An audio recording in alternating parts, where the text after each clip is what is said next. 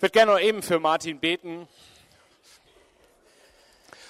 Herr Jesus Christus, wir danken dir für deine Reden an diesem Tag.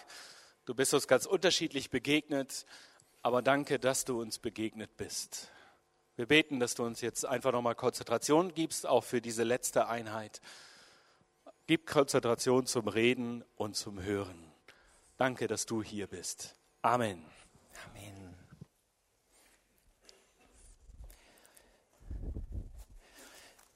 Es ist gar nicht so leicht, nach so einer Einheit eben hier jetzt oben zu stehen, ohne den völligen Absturz jetzt zu machen. Ich hoffe, ihr seid noch ein bisschen, aber einige kommen noch rein, einige Seminare haben später angefangen. Deshalb, ich äh, starte am besten mit einem, einem Witz. Ich wollte nämlich auch zeigen, ich habe auch Humor hin und wieder. Und dann sind wahrscheinlich alle dann auch da, dass wir wieder auf einem Niveau sind. Ähm, ein Pastor wird von seinem Jugendreferent gefragt, ob er mal wieder in der Jugend eine Einheit zum Thema X machen kann, zum Thema Nummer eins, zum Thema Sex. Und der Pastor sagt, klar, mache ich. Und sie machen einen Termin aus, Freitag, den 13., ähm, irgendwann im Februar. Und der Pastor trägt sich das ein Freitag, 13., 20 Uhr. Und dann weiß er nicht genau, was er schreiben soll. Wenn er jetzt da reinschreibt Sex, dann könnte man ähm, denken, was, was hat er da vor? Also schreibt er Segeln in Anführungsstrichen rein. Der Februar kommt und der Jugendreferent ruft ein paar Tage vorher nochmal an beim Pastor, ob der Termin auch so steht. Und die Frau ist nur da von dem Pastor. Und der Jugendreferent fragt, äh, können Sie mal nachgucken in dem Terminkalender, ob Ihr Mann den Termin eingetragen hat und das Thema eingetragen hat. Und die Frau schaut nach und sagt, jawohl, hat er. Steht hier drin. Aber ich will Ihnen sagen, ob mein Mann was zu dem Thema sagen kann, das hat er erst zweimal im Leben gemacht. Beim ersten Mal hat er gekotzt, beim zweiten Mal hat er sich eine Erkältung zugezogen.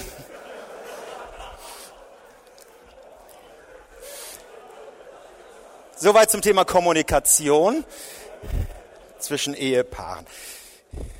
Wer jetzt fragt, was hat das mit unserem Thema zu tun? Nichts. Ich fand es einfach nur, ich finde ihn immer gut.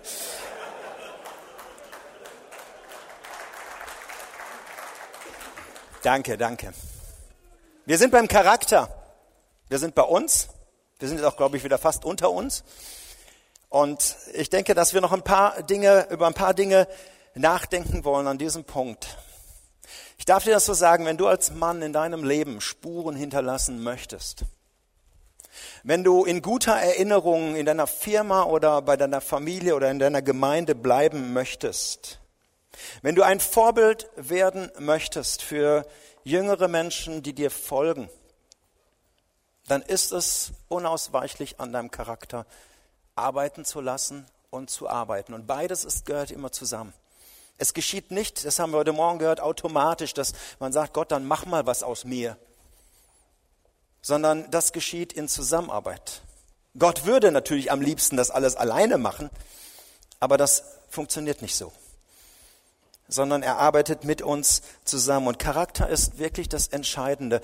Deine Fähigkeiten bringen dich irgendwo hin an eine Position, und die müssen dich nicht immer an die Spitze bringen, aber die bringen dich irgendwo hin und dein Charakter wird dafür sorgen, ob du dort bleiben kannst, ob du dich dort weiterentwickelst oder ob du wieder zurückgehst.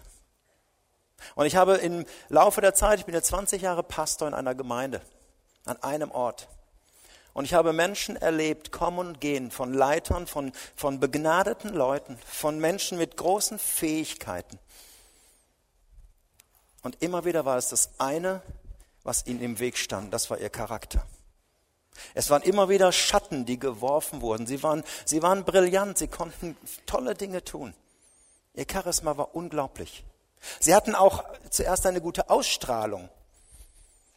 Aber wenn man da mit ihnen gearbeitet hat, eine längere Zeit, hat man gemerkt, hier ist etwas nicht in Ordnung, hier ist etwas nicht weitergegangen.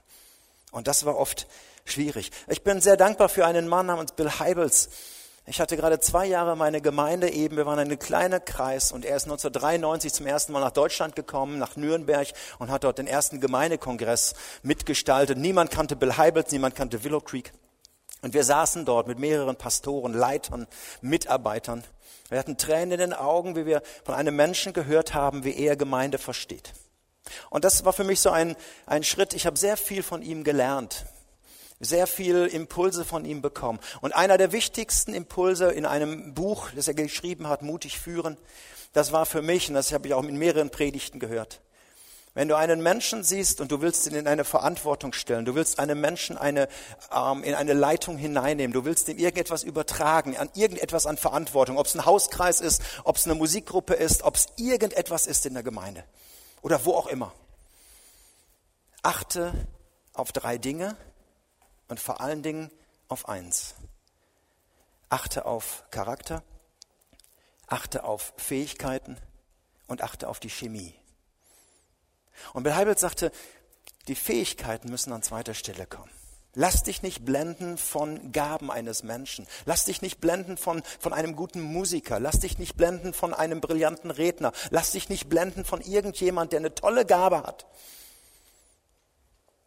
sondern schau erst auf den Charakter eines Menschen. Und wenn es etwas war, was ich oft falsch gemacht habe in meinem Dienst, dann war das das, dass ich Menschen zu schnell in Verantwortung gebracht habe, zu schnell auf die Fähigkeiten geguckt habe, gesagt, wow, den brauchen wir. Und wenn man so eine kleine Gemeinde ist, wie wir waren eben, dann, dann will man auch natürlich jeden einsetzen. Jeder soll mitmachen. Und ich habe an diesem Punkt lernen müssen, einen Menschen zuerst mal zu fragen, wie sein Charakter ist. Natürlich fragt man nicht, wie ist dein Charakter, sondern man lernt einen Menschen kennen. Man setzt ihn nicht gleich in ein Amt hinein. Und egal wie doll die Fähigkeit ist, die Chemie ist dann das eben, dass man am besten überlegt und sagt, hey, wie passt der und der zusammen? Es gibt ja so, so Leute in Teams, die passen nicht zusammen. Wenn du da so zwei Alpha-Tiere hast oder so einen Initiativenmenschen und so einen, so einen Bewahrer. Also man muss schon aufpassen, dass die Chemie auch in den Teams stimmt. Aber entscheidend ist immer wieder, wie ist der Charakter eines Menschen? Das ist das große Entscheiden. Und deshalb ist es so wichtig. Kompetenz kannst du ausgleichen. Fähigkeiten, die du hast, da kann man sagen, geh mal auf ein Seminar, lass dir mal sieben Schritte des Erfolges von Johannes Wart erklären. Du kannst also deine Fähigkeiten, kannst du ausbauen. Aber wenn es im Charakter nicht stimmt, wenn da offene Türen sind und wenn da ein Mensch nicht gearbeitet hat, dann wird er, sobald er Verantwortung übernimmt, sobald er vortritt, sobald er in den Vorstand kommt, dann wird es schwierig mit dieser Person. Sei es, dass sie nicht mit Macht umgehen kann oder nicht mit Geld oder mit Frauen oder auf all den Gebieten. Deshalb ist es so wichtig, Menschen zu haben mit ihrem Charakter. Und deshalb ist dieses Thema auch so wichtig.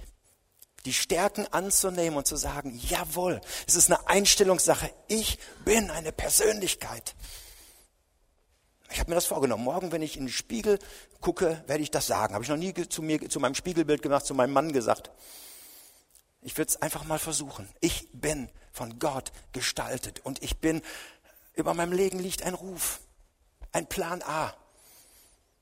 Und das Gleiche aber auch zu sagen, ich möchte nicht länger meine Schwächen negieren oder mich entschuldigen oder einfach so tun, als wenn sie nicht da wären oder verstecken, sondern mich diesen Dingen stellen.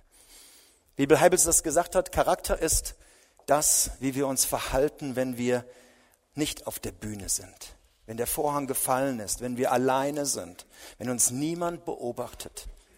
Das ist dann, das ist das Echte. Wie sind wir dann?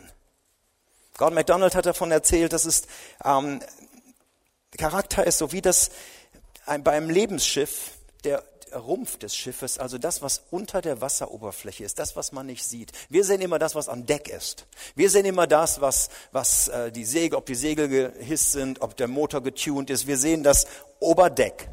Und das ist oft aufgeräumt und das, das glitzert und das ist alles okay.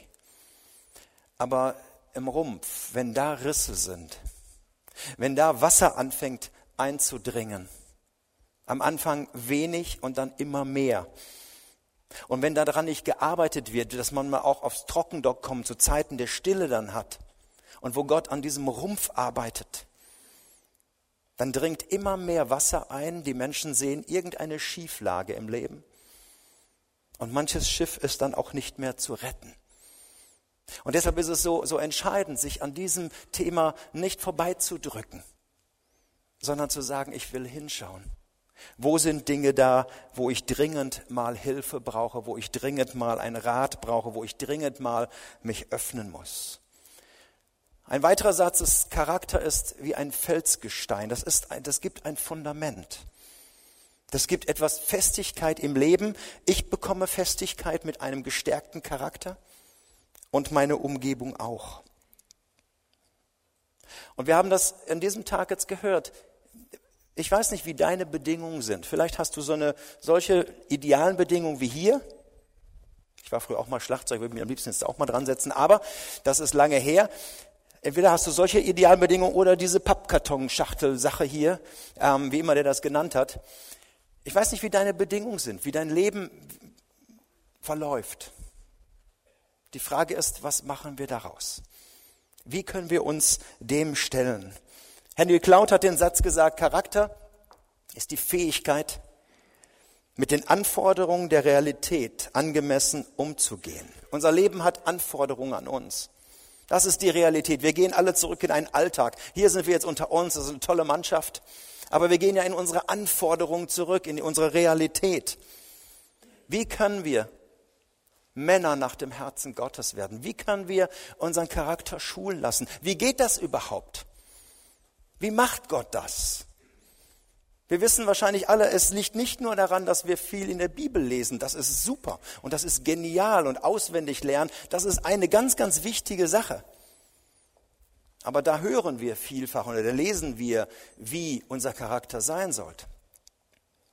Es geht auch nicht darum, dass wir regelmäßig und viele Veranstaltungen besuchen. Viele Menschen sitzen ihr ganzes Leben lang in Gemeinden, in Kirchen, in Veranstaltungen, in Seminaren und sie hören und hören und hören und hören. Und manchmal gehen Leute nach Hause und sagen, ich habe heute eine Menge gelernt. Und ich würde am liebsten sagen, du hast nichts gelernt, du hast nur was gehört. Du hast gehört, dass du vergeben sollst. Du hast gehört, dass du großzügig sein sollst. Du hast gehört, dass du demütig sein sollst. Aber du hast doch noch nichts gelernt. Wir denken immer, hören und lernen ist eine Sache. Und dann kommen die Anforderungen. Dann kommt der Alltag. Dann stehst du dann da hinten. Denk nochmal an Johannes war. Da ist die Kerze, das Ziel. Da war der Sonntag und da ist mein Alltag. Und dann vergesse ich das wieder.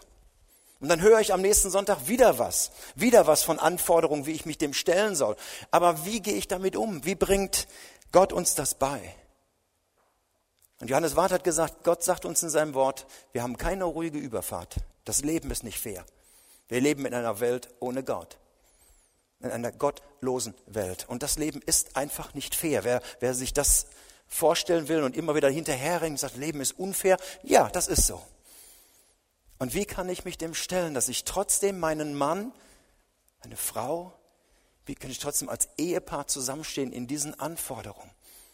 Und das Geheimnis ist, und das werdet ihr alles wissen, dass Gott uns in seine Lebensschule nimmt und sagt, ich möchte, dass du Dinge lernst in deinem Leben. Ich möchte, dass du in diesen Anforderungen das umsetzen kannst. Und Gott lädt uns ein in seine Lebensschule. Wir wissen das alle. Jeder von uns ist irgendwo in einer Lebensschule drin. Und in dieser göttlichen Lebensschule lernen wir, unseren Alltag zu bewältigen. In dieser Lebensschule lernst du nicht, wie du dich als Christ zu benehmen hast. Da lernst du nicht, wie du dich zu kleiden hast als Christ. Da lernen die Frauen nicht, ihren geistlichen Airbag hinten zu pflegen und was weiß ich eben irgendwie sich äußerlich zu verhalten, sodass man wie ein Christ aussieht. Sondern du lernst in der Lebensschule, wie du in den alltäglichen Dingen, in dem harten Alltag umgehst. Dass dein Charakter geschult wird. Hast du schon mal so einen Stundenplan gesehen in der Schule Gottes? Das ist ein Stundenplan. Brauchst jetzt nicht abschreiben, ist eine Menge zu lernen. Vielleicht guckst du kurz rüber und sagst, das alles habe ich von meiner Jugend an gelernt. Das sind Dinge, die Gott uns beibringen möchte in seiner Schule. Und da gibt es eine ganze Menge an, an Wissen über Gott und über den Heiligen Geist und so weiter. Das sind alles Einheiten, aber ganz viel hat mit dem Charakter zu tun. Das ist eine Charakterschule. Und wir lernen Learning by Doing. Das ist der Grund, warum Gott auch nicht immer jedes Problem von uns wegnimmt. Das ist der Grund, warum Gott uns manchmal in Situationen auch hineingehen lässt. Wir haben das heute gehört, herausgefordert sein, a challenge. Christen haben keine Probleme. Ein Christ hat kein Problem. Er hat nur Herausforderungen zu wachsen. Das sind alles Herausforderungen. Wenn wir nämlich immer alles als Problem sehen, dann bitten wir ständig, oh Gott, nimm mir das Problem weg und dieses Problem und diesen Menschen und jenen Menschen. Wir sehen alles immer als ein Problem. Aber ich muss einfach sagen, hey, es ist eine Chance, etwas zu lernen. Und ihr Lieben, wie kann ich lieben lernen? Das ist eine Charaktereigenschaft. Eine Frucht des Geistes, auf die komme ich gleich noch. Wie kann ich lieben lernen? Wenn ich nur mit lieben Menschen umgeben bin? Nee. Hier lerne ich das nicht. Das sind alles nette Leute. Das lernst du, wenn du morgen in deine Gemeinde gehst. Oder in deinen Alltag. Da lernen wir zu lieben. Und das sind Leute, und die nimmt Gott uns nicht weg. Können wir tausendmal betteln und sagen, nimm doch diesen blöden Mitarbeiter endlich weg. Gott sagt, hey, solange der noch da ist, lern doch mal, was es heißt zu lieben. Jesus sagt, deine Freunde kann jeder lieben. Nette Menschen. Liebet eure Feinde. Tut wohl denen, die euch hassen. Segnet, die euch verfolgen. Wie wollen wir das lernen, wenn Gott diese Dinge nicht zulassen würde im Alltag? Wie lernen wir vergeben? Wie lernen wir uns zu freuen? Wie lernen wir Sanftmut? Wie lernen wir Geduld? Indem alles sofort immer läuft, sofort alles sofort kommt? Wir lernen diese Dinge einfach, indem Gott Dinge zulässt. Wie lernen wir auch schwach zu sein? Es ist für Männer unglaublich schwer, dazu zu stehen, dass wir auch schwach sind. Und dass wir das auch eingestehen können. Das lernen wir, indem Dinge nicht gut laufen und wo wir richtig Hilfe brauchen. Wie lernen wir, wie lernen wir Gelassenheit? Gelassenheit unten, Donnerstag, letzte Stunde. Wir lernen es, wenn sich nicht die Dinge sofort auflösen. Verstehst du, wenn du alles, was an dich rankommt, die Realitäten, die Anforderungen immer als ein Problem siehst, was du lösen musst und wo du es am liebsten zu Gott immer bringst, Gott wird sagen, hey, es ist eine Herausforderung zu lernen. Wie lernen wir Vergebungsbereitschaft? Wie lernen wir Großzügigkeit? Learning by doing, es sind alles Herausforderungen.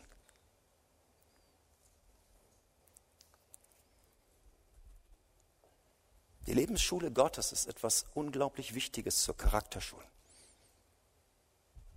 Und vielleicht bekommst du durch diesen Tag eine andere Sicht auf, auf dein Leben, dass du einfach sagst, hey, ich möchte gern an diesem Punkt, wenn Gott das so zulässt und wenn Gott mich dafür wert achtet, da reinzugehen, ich möchte etwas gelernt haben.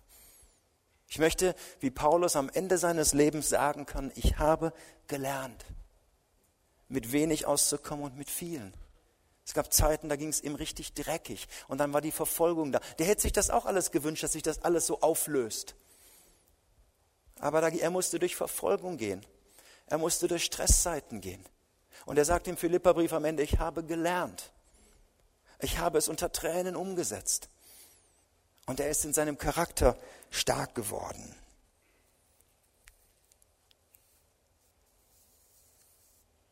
Was kann ich tun nach so einem Tag mit so vielen Impulsen, Gedanken?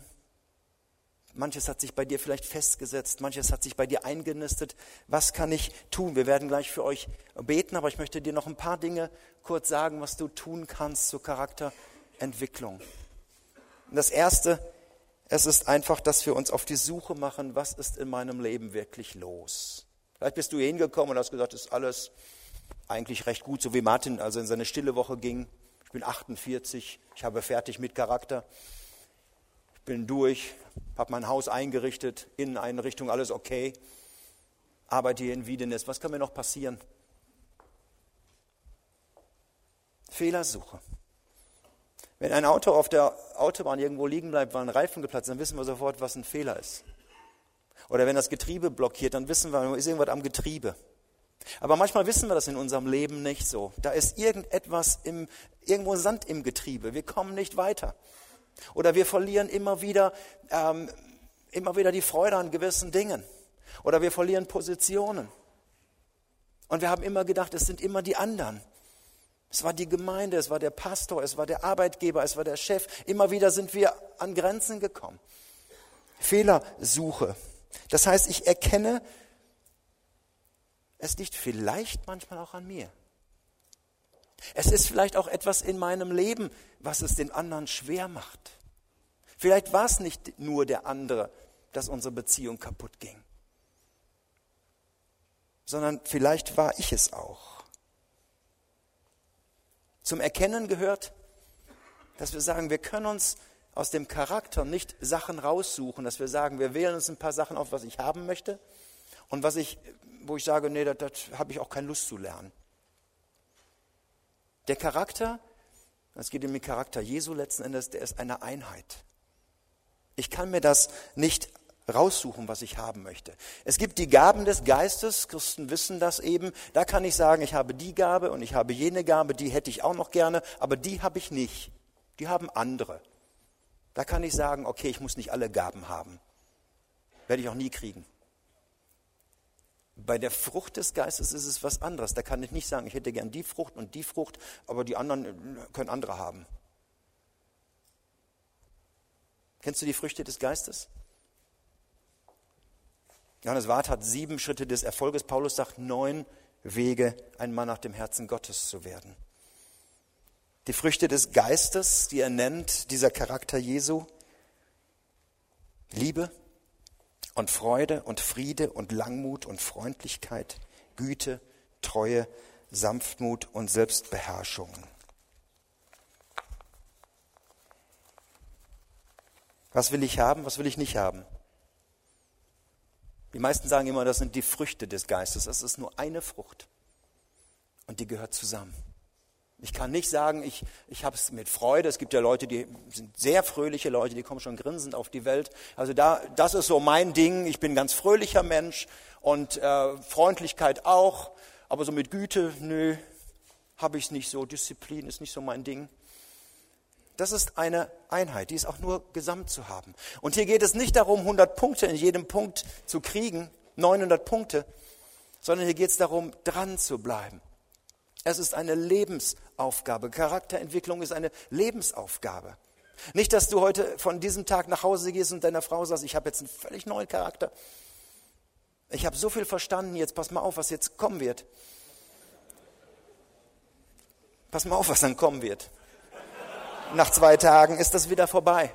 Aber es ist entscheidend, dass du dich nicht frustrieren lässt und sagst, ah, ist alles so viel. Neun, neun Stück, warum stehen da nicht nur zwei? Neun Dinge. Aber ich sage dir eins, wenn du nicht an die einzelnen Sachen rangehst und den Charakter der Liebe, der Freude und all diesen Dingen schulen lässt, dann entsteht das Gegenteil in deinem Leben. Du bist nicht irgendwo wertneutral dazwischen, also ich habe weder das eine noch das andere. Wenn Liebe nicht in deinem Leben eine treibende Kraft wird, deinem Charakter, was entwickelt sich dann? Das Gegenteil ist Egoismus und Narzissmus dass ich nur auf mein Leben gucke, dass der andere mir so egal ist.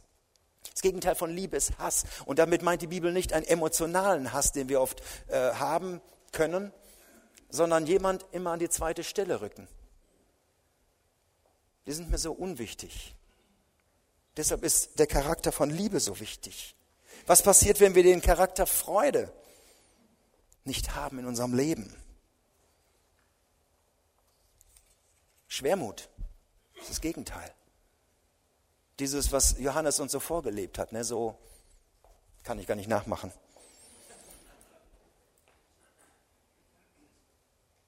Was passiert, wenn wir Frieden nicht daran arbeiten? Es entwickelt sich Unfriede, Unruhe, Rastlossein. Wenn wir nicht an Geduld arbeiten, Geduld, das griechische Wort, was da steht, ist eine Beharrlichkeit, die sich nicht erschüttern lässt, die dran bleibt. Dann sind wir ungeduldige Menschen. Wenn es mal nicht nach Plan, nach unserem Plan geht, dann werden wir ungeduldig. Wenn wir nicht an Freundlichkeit arbeiten, freundliches Wesen, jemandem die Angst nehmen, wenn er mir begegnet, dann entsteht Barschheit und Launhaftigkeit dass der andere nicht weiß, wo er dran ist. Wenn wir an Güte nicht arbeiten lassen, das griechische Wort, das dort steht, Agathosyne, ist, ist das Wort für Einsetzen, kompromissloses Einsetzen für das Gute. Das Gegenteil ist Laschheit und Trägheit. Wenn wir an Sanftmut nicht arbeiten, ist das Gegenteil Sturheit und Rechthaberei. Und wenn wir an Selbstdisziplin oder Treue steht da manchmal drin, je nach Übersetzung, den Heiligen Geist nicht arbeiten lassen, entsteht in unserem Leben eine Disziplinlosigkeit. Eins der schwierigsten Dinge für mein Leben, eins der Dinge, die ich unglaublich lernen musste und lernen muss, ist Selbstdisziplin. Es hat früh angefangen und ich, ich habe das nie gelernt, Dinge durchzuziehen. Als fünftes Kind, als jüngster von fünf Kindern, hatte mein Vater keine Lust mehr. Wir haben alle, mussten alle Musikunterricht machen. Meine ganze, ganze Familie musste Blockflöte blasen, jeden Mittwochabend. Hausmusik, Familie Schanowski. Nur einer nicht. Und das war der Jüngste. Der saß unterm Tisch und hat sich kaputt gelacht über die Geschwister, die sich da einen Ast abgeblasen haben. Und ich habe meinen Spaß gehabt. Und wir mussten alle Klavierunterricht machen. Ich wollte Klavier spielen, aber nicht üben. Und ich habe aufgehört damit. Ich habe viele Dinge einfach immer abgebrochen. Ich suche den Schuldigen nicht bei meinen Eltern. Aber das war für mich eine, eine lange Phase, Dinge durchzuhalten. Und das ist bis heute so. Disziplin ist nicht meine, meine Stärke. Und ich muss dran arbeiten. Aber ich habe einfach gemerkt, wenn ich das einfach laufen lasse, entwickelt sich das Gegenteil. Und deshalb ist es so wichtig, an diesen Dingen ranzukommen. Und das muss ich erkennen. Das ist ein Stück Fehlersuche. Warum fällt es mir so schwer? Warum gehen die Gäule immer wieder durch? Der zweite Schritt, Verhaltensmuster entdecken, die immer wieder passieren. Ist es ein Verhalten in meinem Leben? Ist es eine offene Tür? Ich habe mir Dinge vorgenommen. Aber warum passiert es immer wieder? Was für Muster entdecke ich in meinem Leben? Ich war froh, dass mich jemand auf diesen Punkt der Selbstdisziplin oder Disziplinlosigkeit hingewiesen hat. Ja, Martin, du musst daran arbeiten. Und das wird bis ans Ende meines Lebens ein wichtiger Punkt sein.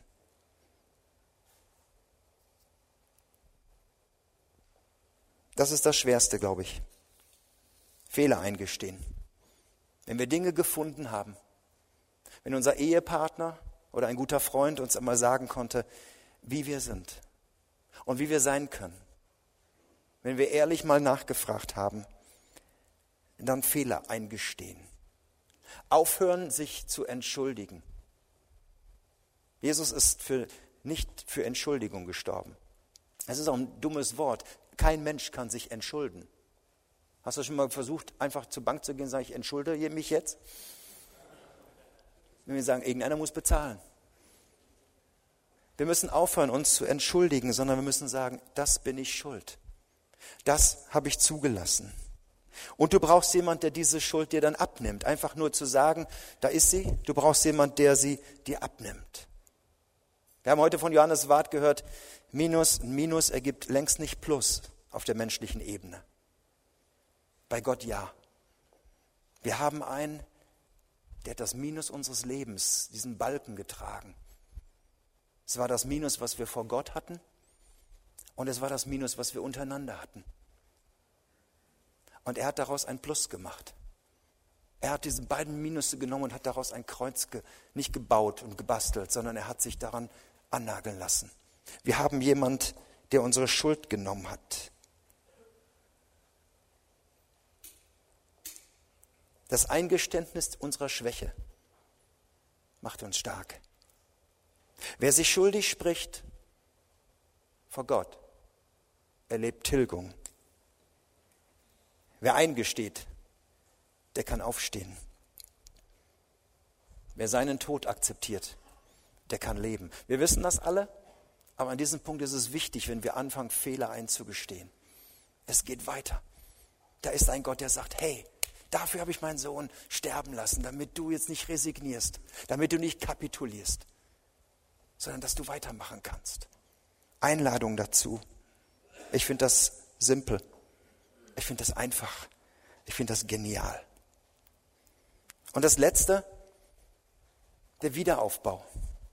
Ich kann es nicht oft genug sagen, das Reifen einer Frucht braucht Zeit. Wir haben uns mit einem Thema auseinandergesetzt, wo es mal nicht so schnell geht. Es gibt so Themen, die kann man klären, Es gibt so Sachen, die kann man sagen, das habe ich gemacht an diesem Tag. Charakterentwicklung, Charakterreife geht nicht so schnell. Auch im Alter nicht. Früchte müssen wachsen. Aber es beginnt mit diesem einen Schritt, es beginnt mit dem einen Eintrag, es beginnt mit der einen Entscheidung, zu sagen, ich mache mich auf die Reise. Ich werde mich dem Ziel wieder nähern. Ich werde das Ziel wieder ins Auge fassen. Ich bin lang genug irgendwo rumgeirrt, ich habe lang genug irgendwo rumgeschossen und Pfeile abgeschossen, ziellos gelebt. Ich will wieder anfangen. Wiederaufbau zu sagen, ich kann wieder loslegen. Hier sind ja Menschen, die sind so wie ich jenseits der 50. Und da kann man schon mal den Gedanken haben, bringt es das noch? Ist das nicht zu anstrengend? Wenn man so viele Jahre einfach so ein bisschen geschlampt hat, auch an diesem Punkt Charakter. Wiederaufbau ist eine Sache, die beginnt mit dem ersten Schritt. Es folgen Geständnisse. Es folgen vielleicht auch Bekenntnisse vor dem Ehepartner, vor den Kindern und sagen, ich möchte gern mal etwas sagen. Ich möchte mich nicht entschuldigen, sondern ich möchte um Verzeihung bitten, dass ich so und so immer wieder gewesen bin, dass ich so viel Schatten geworfen habe, auch für meinen Herrn. Es muss manches vielleicht renoviert werden, immer wieder neu renoviert werden in deinem Lebenshaus. Aber dafür darfst du jeden Morgen neu in den göttlichen Baumarkt gehen und immer wieder Materialien holen. Da kommen vielleicht manche Tapeten wieder runter, manche Frusterlebnisse. Manches wird vielleicht auch nie fertig in deinem Leben. Diese göttliche Verheißung, siehe, ich mache alles neu, die wird erstmal noch kommen. Vielleicht wirst du eine Begleitung brauchen, ein Mentor, einen Seelsorger, jemanden, wo du Rechenschaft abgibst und sagst, ich werde neue Schritte lernen. Du darfst mich nachfragen am Ende der Woche. Ruf mich an, ich schreibe dir eine E-Mail, Rechenschaft zu geben. Gerade bei neuen Schritten, die wir lernen wollen. Aber am Ende wirst du vielleicht sagen, am Ende deiner Tage wirst du sagen, es gab einen Tag in meinem Leben, der 12. November 2011. Männertag in Wiedenest. An diesem Tag habe ich mich entschlossen, mich von fünf Männern meines Lebens zu trennen, um ein Mann zu werden nach dem Herzen Gottes. Mich zu trennen von den verschiedenen Rollen, vom öffentlichen Mann, vom privaten Mann, vom frommen Mann, vom Traummann, von meinem Mann, sondern zu sagen, ich möchte in diesen Plan A kommen ich mache mich auf den Weg, ein Mann nach dem Herzen Gottes zu werden.